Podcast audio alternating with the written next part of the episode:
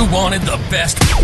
You've got the best podcast. The hottest podcast in the world. The Chris Voss Show, the preeminent podcast with guests so smart you may experience serious brain bleed. The CEOs, authors, thought leaders, visionaries, and motivators. Get ready. Strap yourself in. Keep your hands, arms, and legs inside the vehicle at all times, because you're about to go on a monster education roller coaster with your brain. Now, here's your host, Chris Voss. Hi, folks. It's Voss here from thechrisvossshow.com. The Chris Voss Show. Welcome to the big show, my family and friends. We certainly appreciate you guys coming by. And once again, we have another brilliant guest on the show. Documented author. He's the author of a ton of books. We'll get an exact number out of him here in a bit.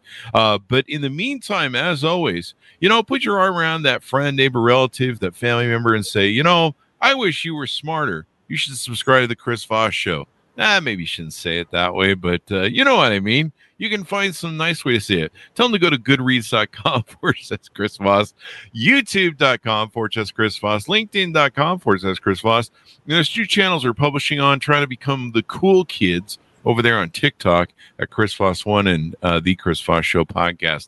I don't know how it's working out. My dogs seem to do better. My huskies seem to do better on their videos over there than my accounts. But, we'll see what happens.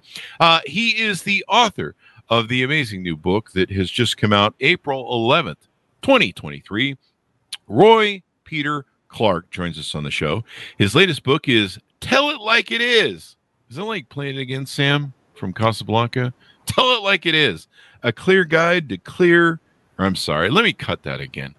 Tell It Like It Is. A guide to clear and honest writing. Just came out, so you can get it hot off the presses. Roy... is been called America's writing coach, as stated in his mission is to help create a nation of writers. Since 1977, he's taught writing to small children and to Pulitzer-winning authors from his mothership, the Poynter Institute, a school for journalism and democracy in St. Petersburg, Florida.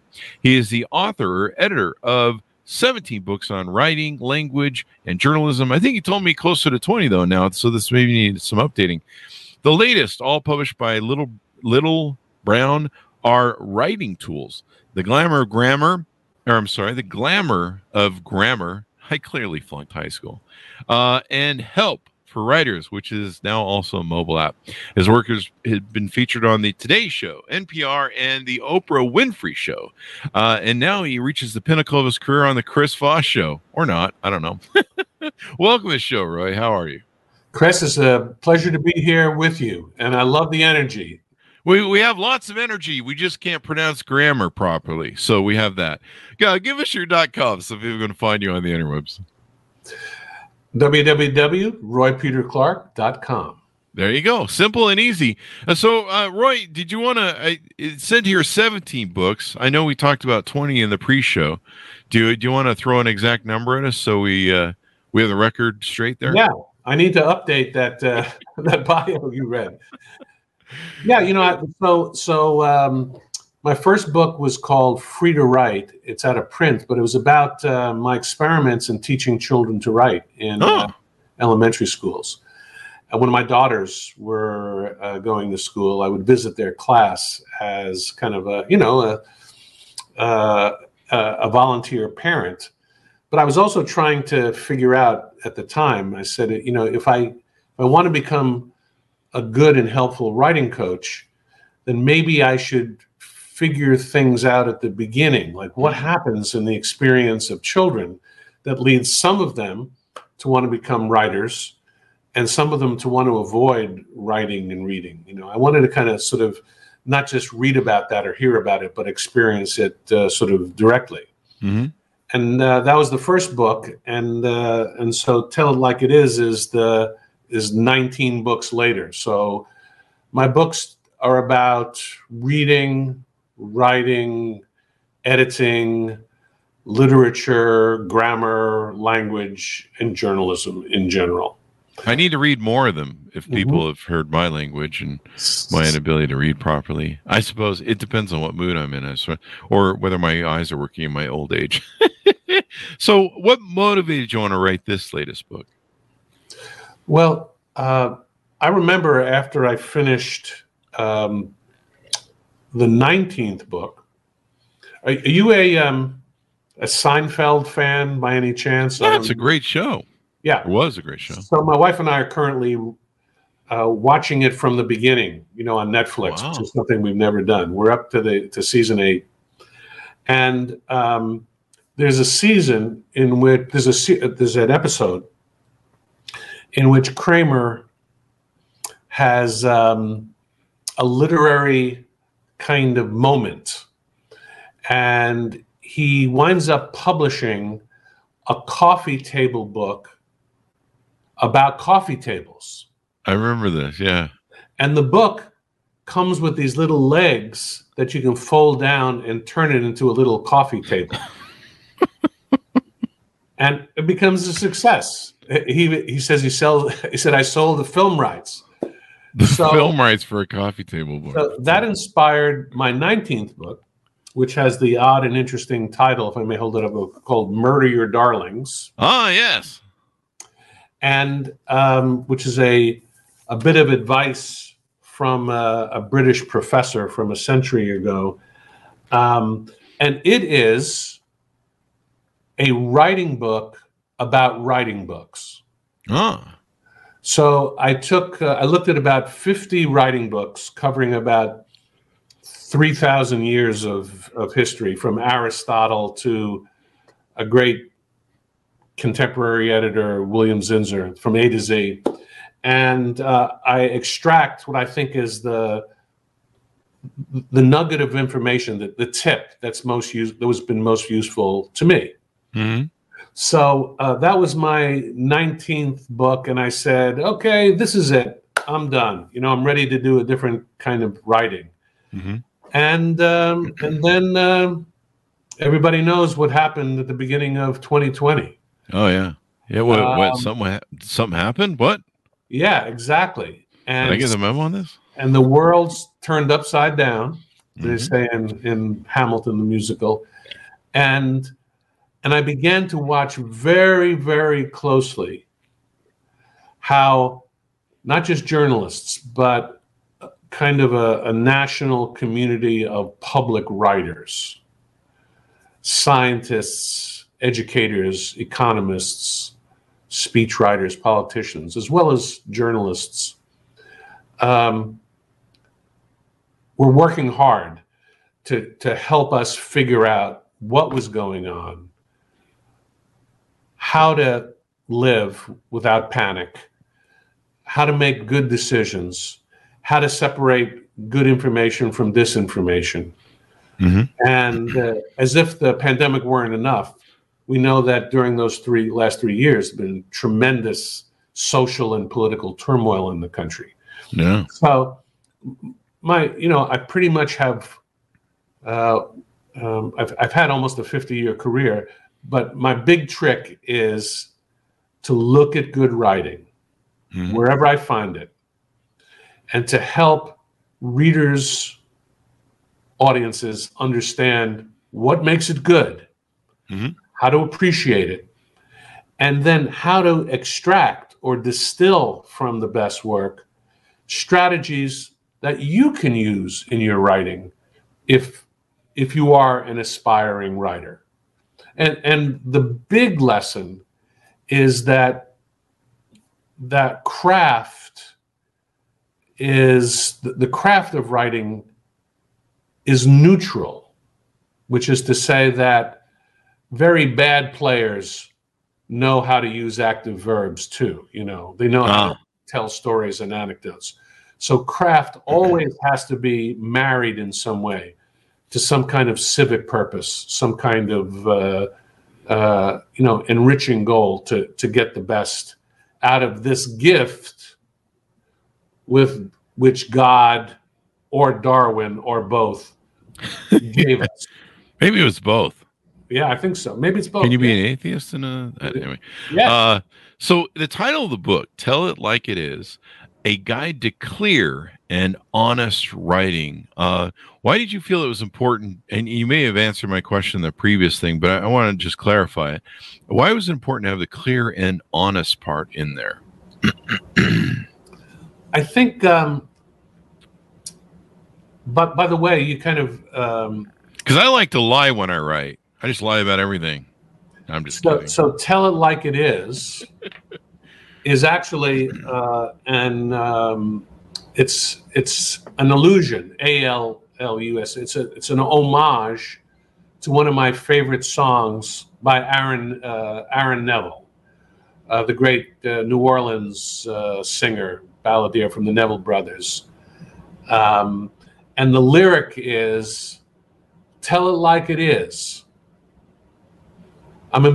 He's such a wonderful.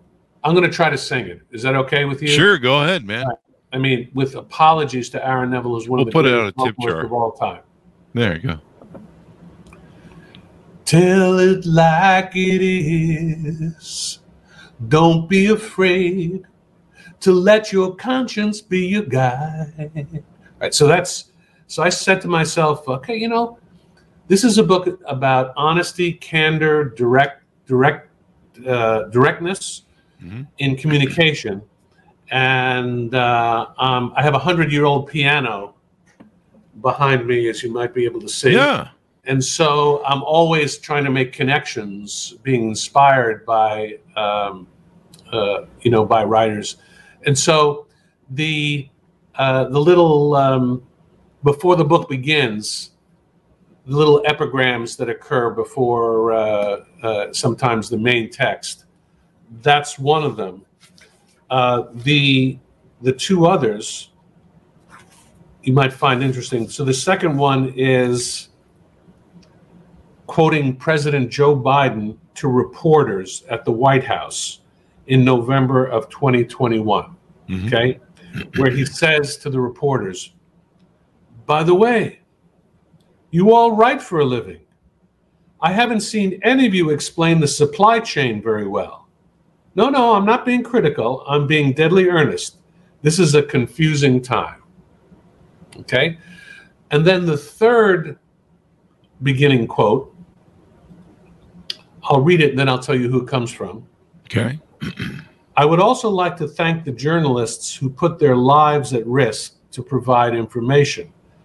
Thank you, brothers and sisters, for this service that allows us to be close to the tragedy of that population and enables us to assess the cruelty of a war. Hashtag Ukraine, hashtag peace." Pope Francis on Twitter, oh, wow. March 2022. Mm-hmm. So somewhere in all of those quotes are kind of the main sort of themes and values of the book. Journalists have a hard time. Journalists find things out, and if they're good, they check things out. But there's like a third step.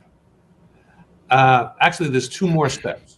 One is to report it out, to make it available to the public. But I would argue that there's often a fourth step, and it goes something like this, that the best public writers take responsibility for what readers know and understand about the world. Ah. And that requires a set of tools and strategies, which represent the first half of my book. And the main tool is what I would call sort of plain language. Mm-hmm. And the effect is civic clarity. Ah. And civic clarity allows someone like you, someone like me, to figure out, do I need a second booster shot? There you go. It became real, right? It became real. And you talk in your book about the dark and more dystopian future, how there's so much content. We have, propaganda, misinformation, conspiracy theories. Everybody knows John F. Kennedy is 150 years old right now and is the president, you know, QAnon stuff, you know, all that stuff. And so it's hard. Elvis is still alive. I ran into him. I think he's vice president under JFK. I think that's how it works. And Nixon is, I think, secretary of the House or whatever. I don't know, Speaker of the House. So, you know, and I think it's important to bring this clarity because a lot of people throw up their hands with reporters, and we have a lot of brilliant reporters on the show. We've had and journalists. We've had a lot of Pulitzer Prize winning authors on, and I highly respect them. And to me, you know, searching out knowledge and finding it and knowing, you know, the good sources to talk to and listen to, probably by their writing, because that's usually how I'm exposed to them, is really important. And a lot of people, I get disappointed because they throw up their hands and they go, oh, mainstream media is all bad. You're just like, seriously? That just sounds like a lazy man's way to just not try harder. And so I think like what you have there is, you know, you've written about clear and honest writing is more important than ever because people are more skeptical than ever, maybe. Yeah, you know, there's a writer, a brilliant writer named Ed Yong, Y-O-N-G, who writes for The Atlantic, and many people thought he's a science writer. Many people thought he did the very best science writing during the pandemic. And a friend of mine interviewed him at the Poynter Institute where I work, and he said something that really felt real, but is a little bit discouraging. Which is, and I'm going to do something that I try to avoid, but in this context, it makes sense. I try not to use the word Trump as a verb. You know, I mean, Trump is a verb, which comes from derives from a card game, right? If I'm not mistaken, okay. Yeah, a trump card. Okay, so he says basically that feelings trump facts. And that's a very discouraging thing for journalists who are trying to gather facts and evidence and to present it to a wide audience, not a narrow one, and with a purpose in mind. And if it's a responsible journalist, the purpose is, of course, is a good one. It's like public health as a goal, or the safety of our children. You know, is a goal.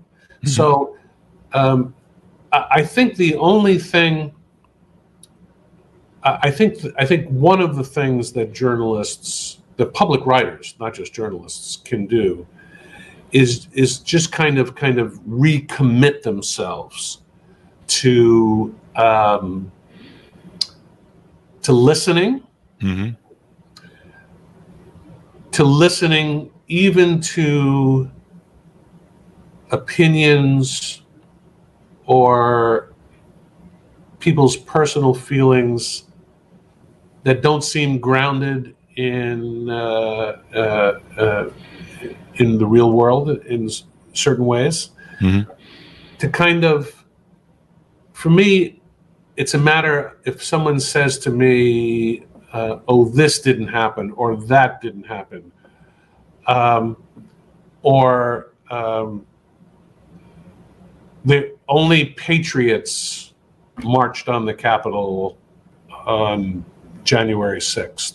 You know, basically, one of my jobs as a public writer is saying, is there a way for me to understand why that person feels that way, or how that person came to feel that way, or what the life experience of that person, what the community that person lives in have sort of influenced a view of the world which I think is incomplete or wrong-headed or maybe even dangerous.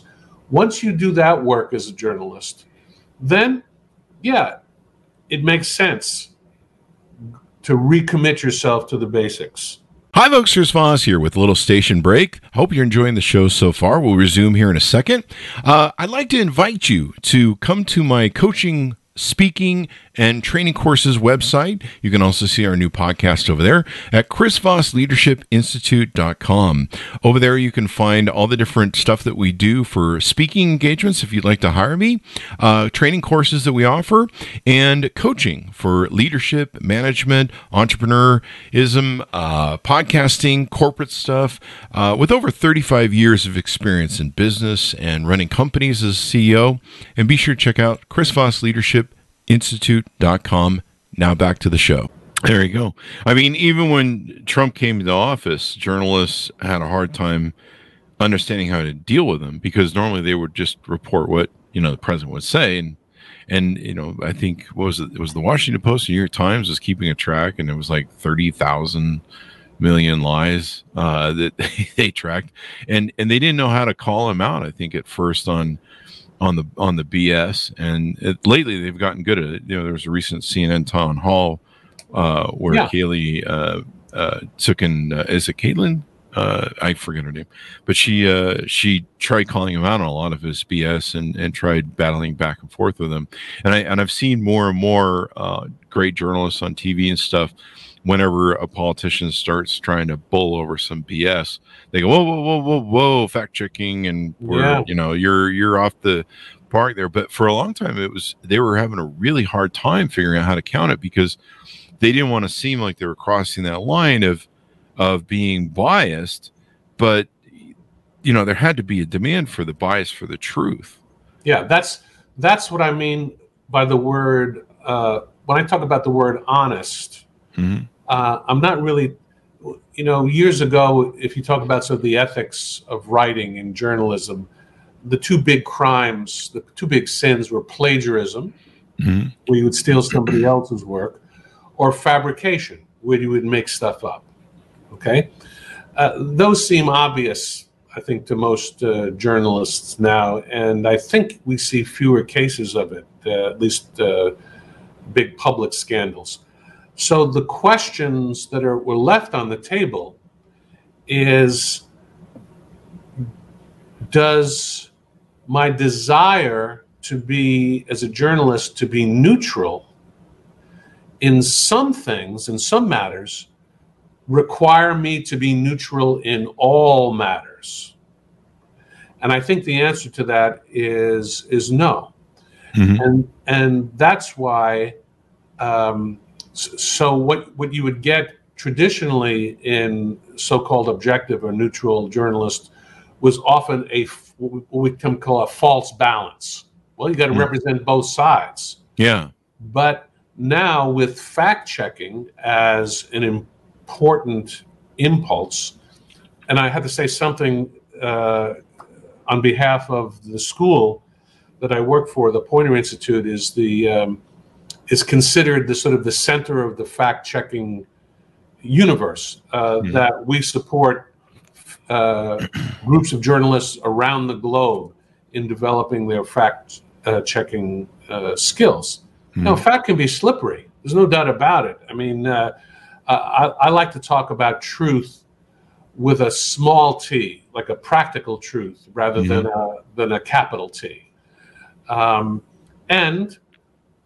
Even in science, as we know, one's understanding of the world evolves and changes. Yeah. And that's a good thing, too, when we kind of replace...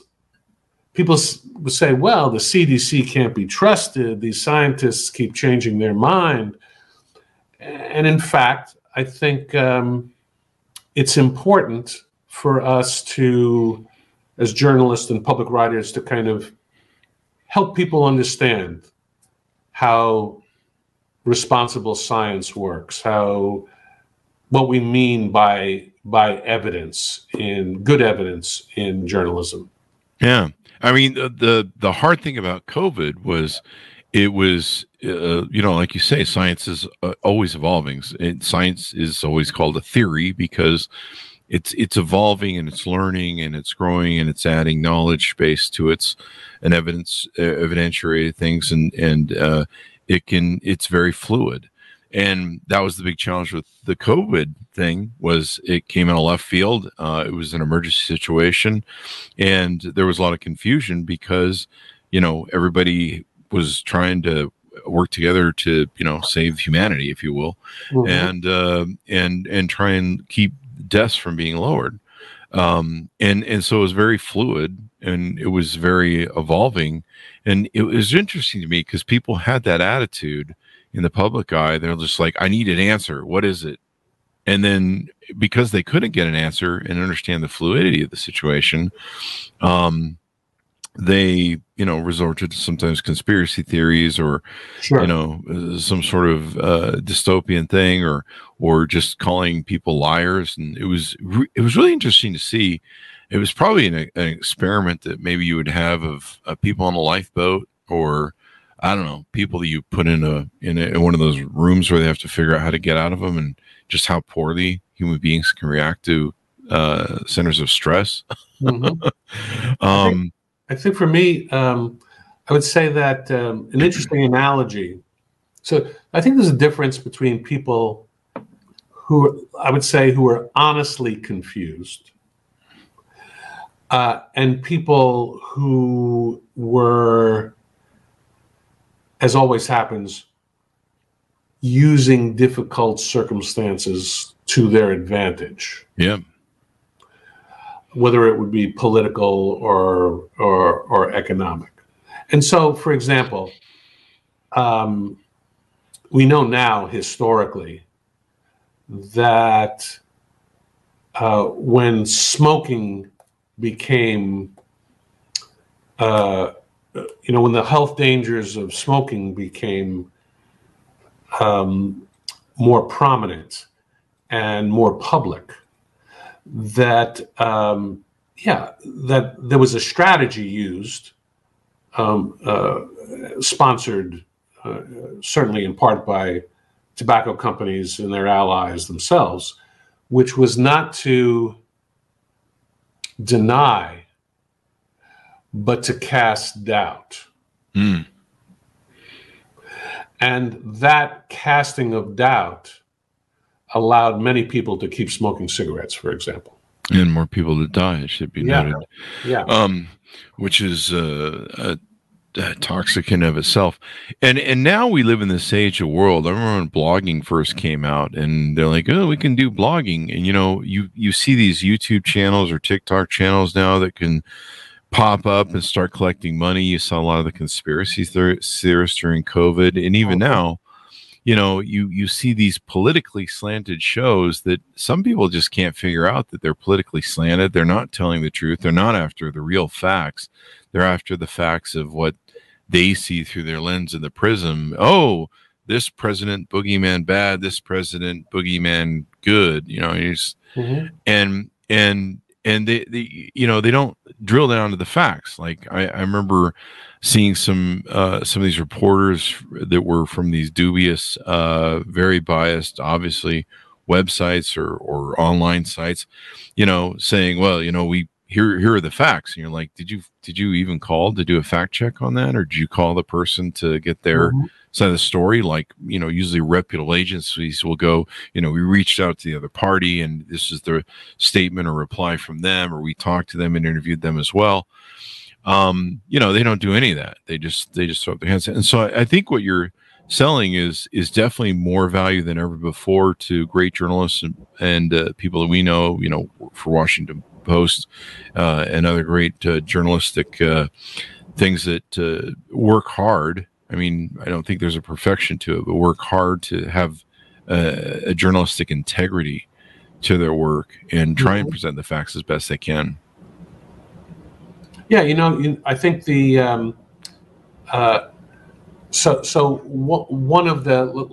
of the tests of responsible public communication.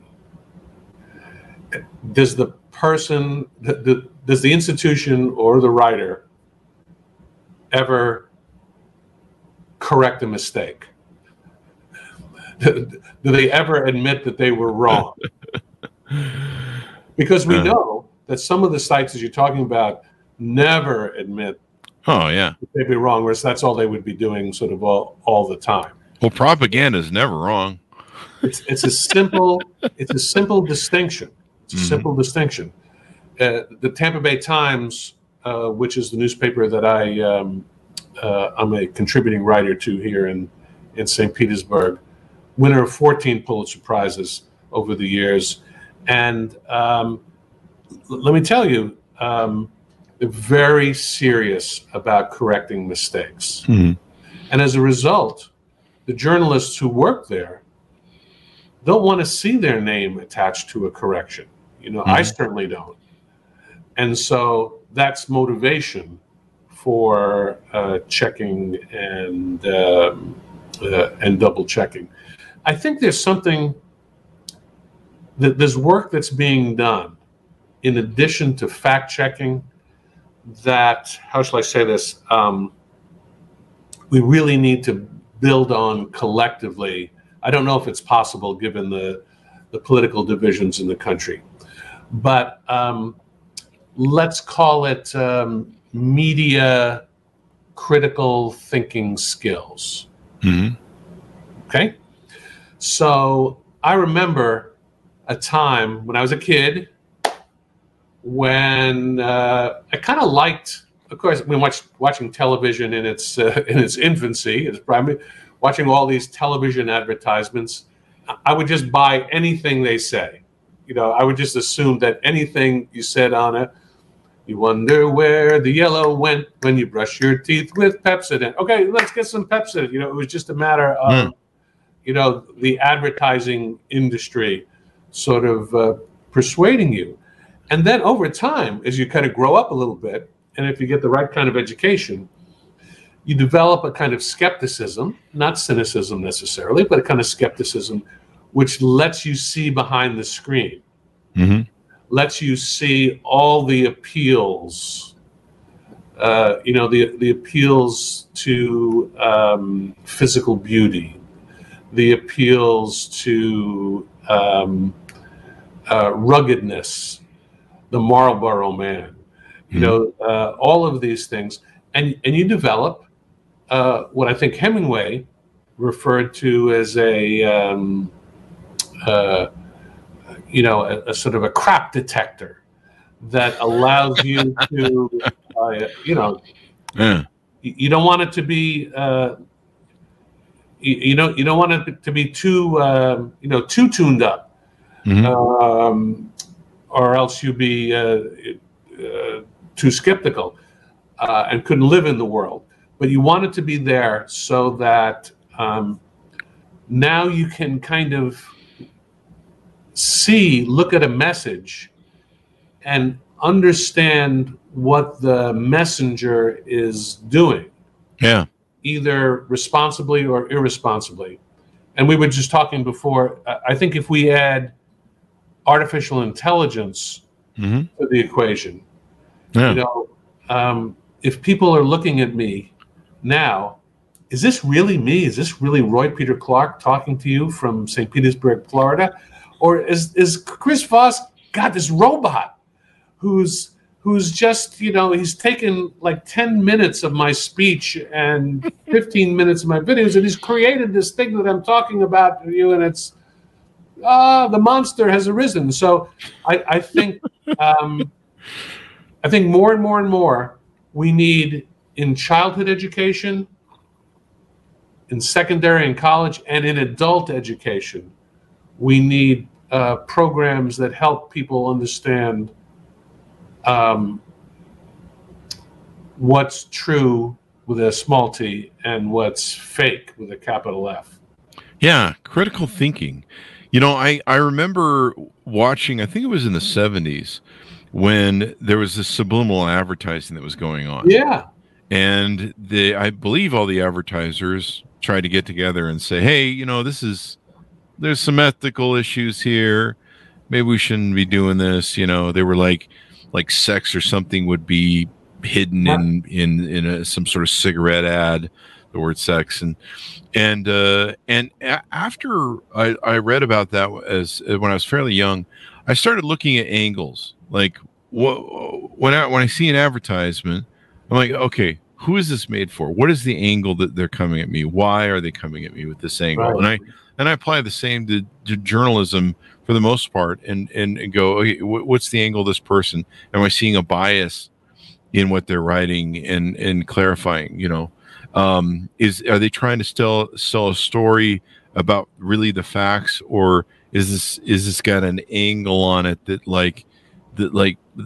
is a slant they're trying to put forth? And that really helps me out. And one of my favorite things to do to people is if we're watching the Super Bowl or something, they play TV ads. One of my favorite things that they do is they'll show a woman who doesn't have a diamond ring on, and a lot of people don't notice this sleight of hand. And she's going through some sort of thing that her life, whatever, and she clearly needs whatever this product is, and then she finds that product and solves it, and then suddenly she's happy and glowing and her life is wonderful, and guess what she has on? A wedding ring. Yeah. And most women, I'll point that out to them. I'll go, did you notice that sleight of hand that got played on you? Mm-hmm. And they'll be like, no, I didn't. And most people don't. And just little stuff like that sleight of hand that you're like, it's you see those commercials of the people who are like, you're like, oh, do you have the horrible headache? And they've got a face that gives you a headache, and they've got like some music blaring in the background, and you're like, oh, I think I'm getting one now. And they're like, Tylenol, take the headache. And then you see everyone's like, oh yeah, I feel so wonderful. Birds and trees and a marriage ring. And and it's a sleight of hand thing. It's a play on an angle that makes people, suddenly there's the fulfilled woman with the family and the picket fence, the two-car garage, and they're on vacation to Disneyland. It's a hallmark. It becomes a hallmark. It becomes a hallmark commercial, and before she was like, I don't know, there was the storms of life, and I don't know, hell and rainfire were raining down. So when we're talking about this, and if we can go to, there's a tremendous amount of new information about artificial intelligence. Mm-hmm. And I'm getting lots of, I kind of wrote the book. I don't want to have to write another book, Chris. I really don't. Come on, man. 21. I may have to, okay. So, you have the AI write it for you, evidently. What do you think? Yeah. What do you think about artificial intelligence and AI and what is it? ChatGPT is the big thing. GPT. Yeah. Do we know what GPT stands for? I don't. Neither do I. I used to say, what's that stuff in marijuana? Is it THC? Yeah. I said, I want you to chat THC. I thought that's what I thought it was when the first time I heard it. I think there's a general protect. I don't know. There's probably a thing for it. So, but I pay for it, so I should think you think I know what it was. So when I said. When I get sort of panic questions, is this the end of reading and writing? Is the robots taking over? And my my first response is a kind of my first instinct is to look at the history of information technologies. I'm not bragging. My mom says if it's true, my mom used to say, if it's true, it's not bragging. So I have a PhD in medieval literature. I know it doesn't seem like it's the most useful thing, but I wanted to study the language kind of from the beginning when I was in graduate school. Mm-hmm. And so when you look, one of the things that happened, let's call the creation of the printing press, right? There was concerns, interesting, probably legitimate ones, about the effect on people's memories. That evil printing press, I remember that.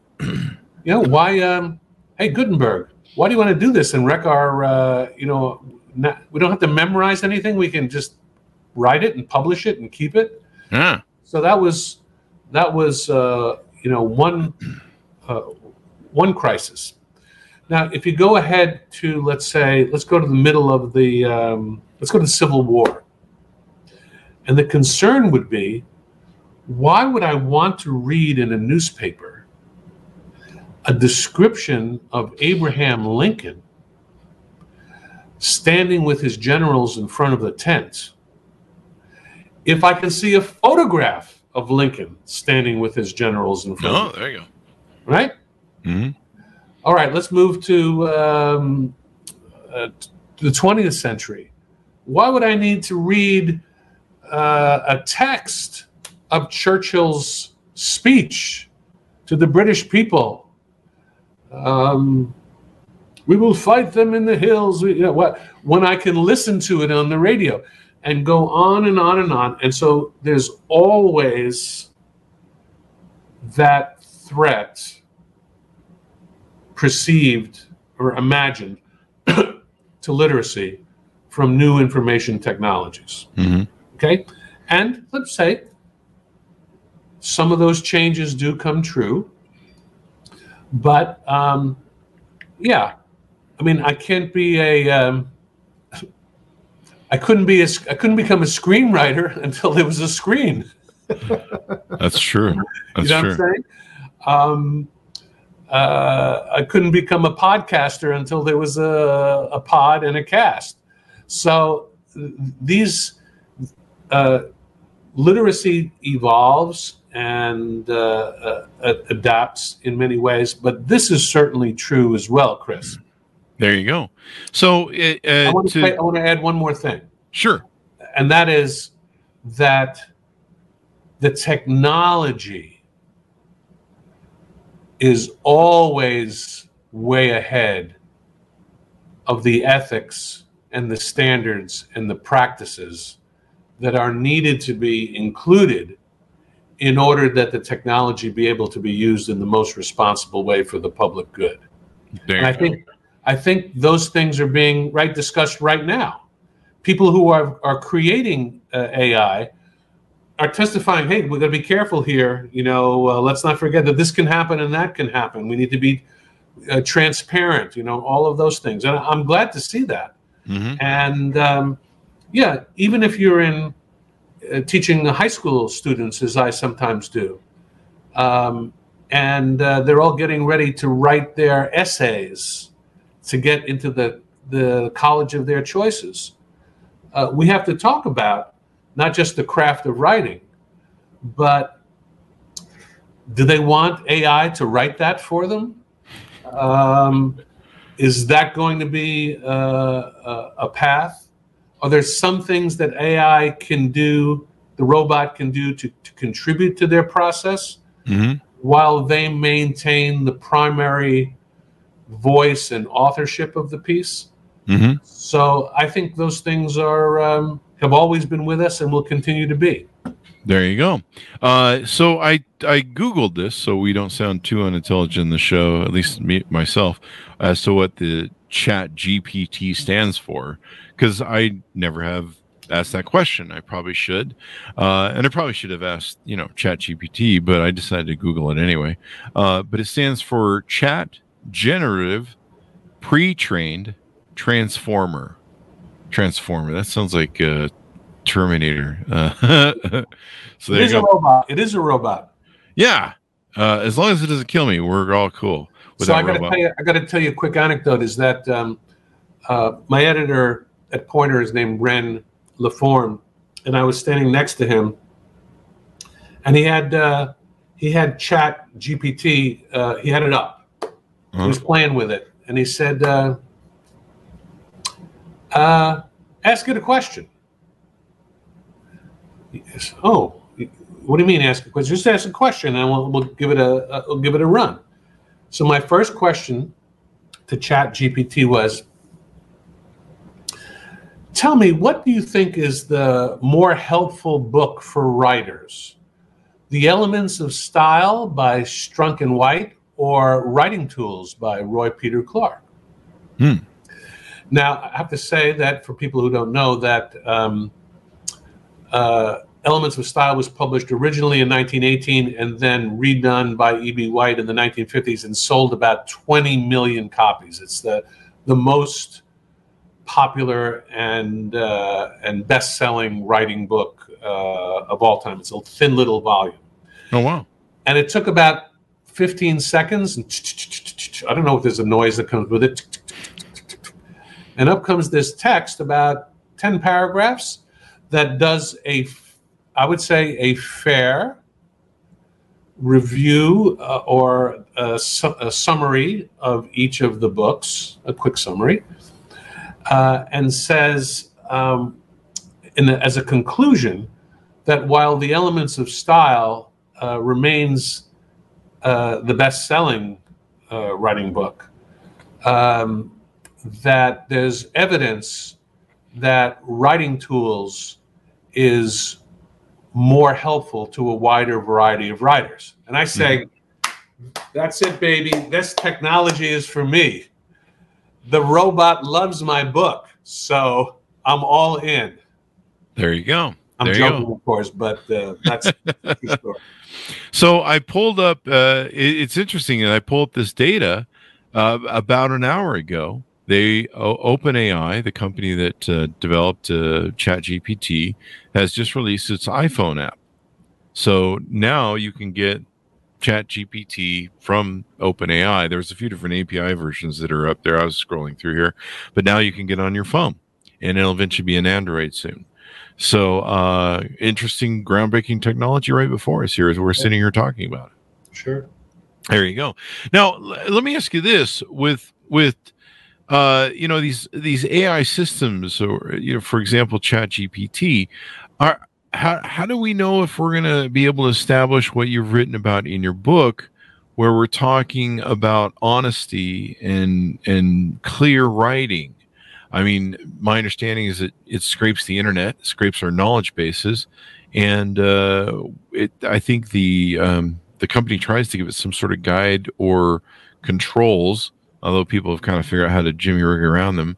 How do we keep that system honest, or how do we make sure that what we're reading coming out of ChatGPT is honest? Because I mean, imagine if I haven't tried asking about some sort of controversial thing like, you know, there's those people who always think the world is flat, and everyone knows it's really square. It's not round. It's and flat. It's square. Everybody knows that. And just kidding, people. Please don't start a controversy with that. There'll be a whole cult that will spring up saying Chris Voss said it was square, and they'll make me God or something, and then we'll have like a religion.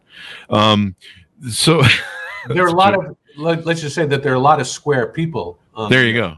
There you go. Well, I'm probably one of them. But you know, how do we analyze? Do we need to do people who develop AI need to try and make sure that it's honest and clear? How do we develop the skills to look at it and go, just because the machine said so doesn't make it true? Yeah. So I had the chance.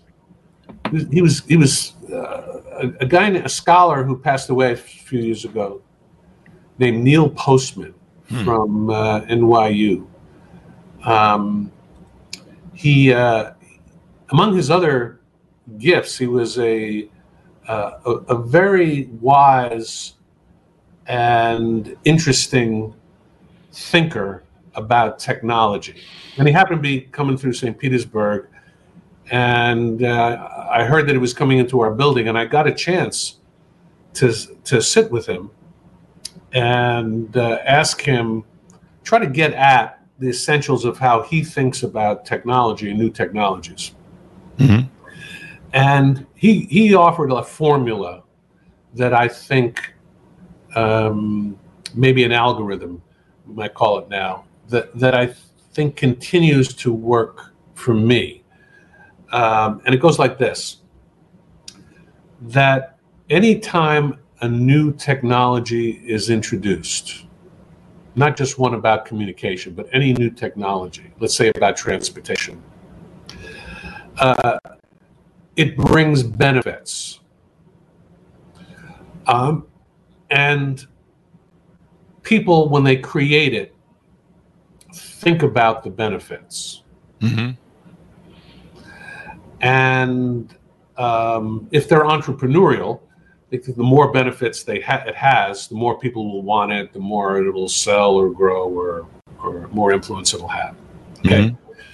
But it has two other things that new technologies almost always do. One is they have unintended side effects. Yeah. Okay, so we're probably, you and I, our country has been locked, the world has been locked into conflict in the Middle East, primarily because of the creation of the internal combustion engine. Yeah, oil. If there weren't automobiles, if there weren't millions of automobiles, we wouldn't need to extract all that oil, et cetera, et cetera. The other thing that automobiles did was, I think it had some effect on the environment, on the ozone level. Okay, I'm not a scientist. I'm not trying to even act like one. The other thing that automobiles did is that it changed cities. It changed the way you didn't have to anymore go to the cities to get what you needed, right? Mm-hmm. It grew the suburbs. It did, and then we needed the interstate highways. And so all of these things they can't be anticipated. They can't all be imagined, but certainly responsible people with new technology say, what are the benefits? How mm-hmm. can we maximize those? What are the unintended side effects? And what's going to be lost as a result of this new technology that we cherish? Mm. Like maybe the downtown. Mm-hmm. And what can we do to compensate for that loss in some way? Now, that means you need responsible corporate people. It mm-hmm. means you need philosophers and thinkers and ethicists. It means you need good policymakers. It needs to affect all aspects of education. Mm-hmm. And it's hard for, we wind up doing it usually when there's a catastrophe like Chernobyl or something like that. We suddenly now we pay attention mm-hmm. the ways that we haven't in the past. Yeah, it's going to be interesting to see how it develops, and I'd love to see you write a book on AI. I can still look at the results we get at ChatGPT, and I can still see a robotic.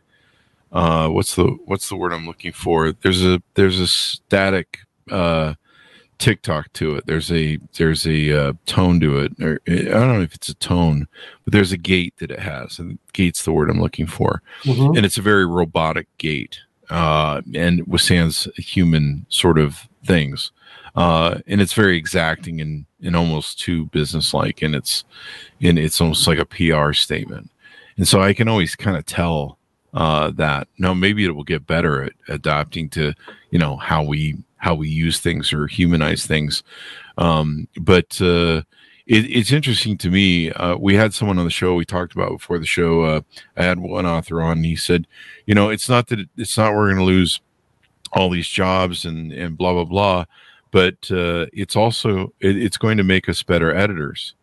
But I think in seeing some PR agencies and people that write, companies that are discouraging or outlawing in their companies the use of ChatGPT because they realize the importance of human beings having that muscle in their brain to be able to write well and create well.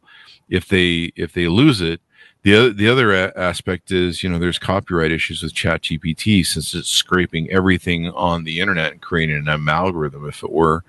If that's the right word, there's a bit of overlap there, or you know, the lack of origin of the creativity of of it. And if you're selling creative PR or creative wordsmithing or marketing or content creation, it's a little hard to do that if everybody gets the same result when they search in ChatGPT. It takes away the novelty of it. I wish we were talking about it in our household, not in an academic way, believe me, but in a kind of a fun way. And so I have to be careful because I'm going to say her name, but I don't want her to react. So Alexa? Oh, yeah. She hears me. I know what you're talking about, yeah. Okay, so sometimes for fun, when my daughters are around, I ask her, say, can you tell me who is Roy Peter Clark? Uh-huh. And in about 3 or 4 seconds, you hear this 20-second sort of description in a nice voice of who I am and what some of my career highlights are and things like that. And now, the reason that she can do that is because I have a Wikipedia page, right? And I know she's scrubbing it, to use your word, you know. She's getting these elements off and reading it. And I said I said, I think she's a robot. I think that's a form, sort of a basic form of artificial intelligence. She's not creating it. Someone else created the Wikipedia page, and she's reading it. So, you know, I think here's my cell phone. I'll hold it up. Okay. So here's my cell phone. I never could have imagined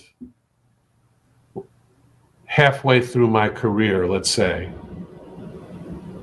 that I would be so dependent on this device and this technology. Yeah. If someone had said, "Are you going to carry a little phone in your pocket? It's going to change the way you see the world and interact with the world," things like that. So maybe somebody could see that, but I certainly couldn't see it. So how shall I say it?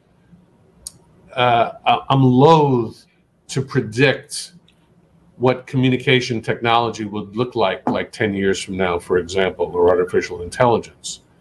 But I do think that what we're talking about, that the need to not just talk about not just the ability to create the technology, but the ability to create responsible standards and practices for its use, that more and more those two things will need to go hand in hand. Because listen, I've watched maybe 100 robot movies, maybe more in my life. You and I. That never turns out well. It never, ever turns out well. There you go. So it'll be interesting to see how it goes. And anything more you want to tease out of the book before we go? Well, I would just like to say that, let's see if I can get it here. It's a pretty, so I want you to judge my book by its beautiful cover. There you go. Designed by Keith Hayes. And it's not just for journalists. It's for writers of all kind, and especially writers who want to make a difference. And it's filled with probably more than a couple of hundred examples of the best work that's been created since the onset of the pandemic. So it's the first book I wrote, Chris, with the urgency of an emergency, with the urgency of a breaking news story, that we need to know this now. We need to learn how to do this well right now.